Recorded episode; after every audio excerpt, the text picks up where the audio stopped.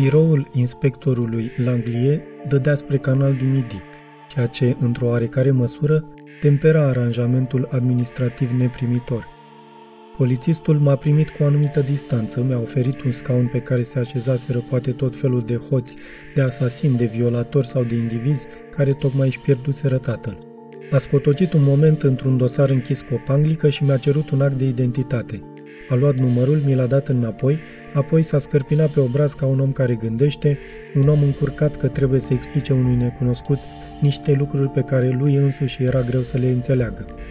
V-am cerut să treceți să mă vedeți ca să vă pot spune ce s-a întâmplat exact cu tatăl dumneavoastră.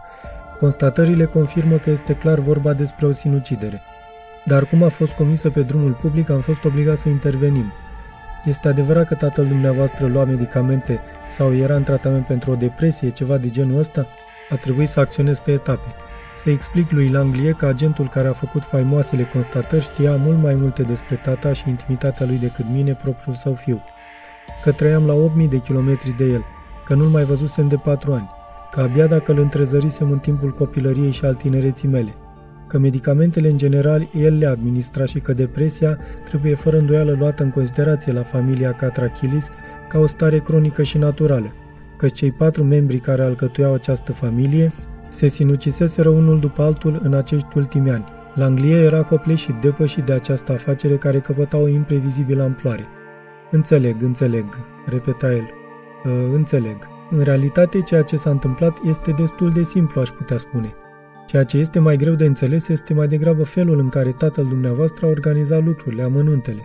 În jurul orei 16, duminica trecută, tatăl dumneavoastră a sărit de pe acoperișul unui imobil de 8 etaje, situat pe bulevardul Charles de Fit, unde se ducea să viziteze un pacient la etajul 3. A murit pe loc.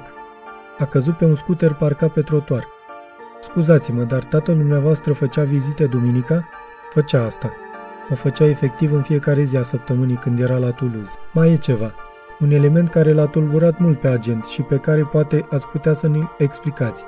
Uitați, înainte de a sări în gol, tatăl dumneavoastră a făcut ceva ce n-am mai văzut niciodată înainte. Și-a lipit cu scoci maxilarul de cap. Mă rog, nu chiar exact, e greu de explicat. Cu un rulou de scoci și-a înconjurat de mai multe ori capul și maxilarul, pricepeți, astfel încât, la sfârșit, maxilarul inferior să fie cu totul lipit de dinții de sus. Înțelegeți ce vreau să spun? Mai sunt ochelarii. Ați înțeles cum tatăl dumneavoastră și-a lipit cu scoci maxilarul. Ei bine, a făcut același lucru cu ochelarii. Greu de explicat. Vreau să spun că a lipit cu scoci brațele ochelarilor de ceafă. Aveți vreo idee despre motivul pentru care a făcut așa ceva? Nu vorbesc despre sinucidere, mă gândesc la scoci.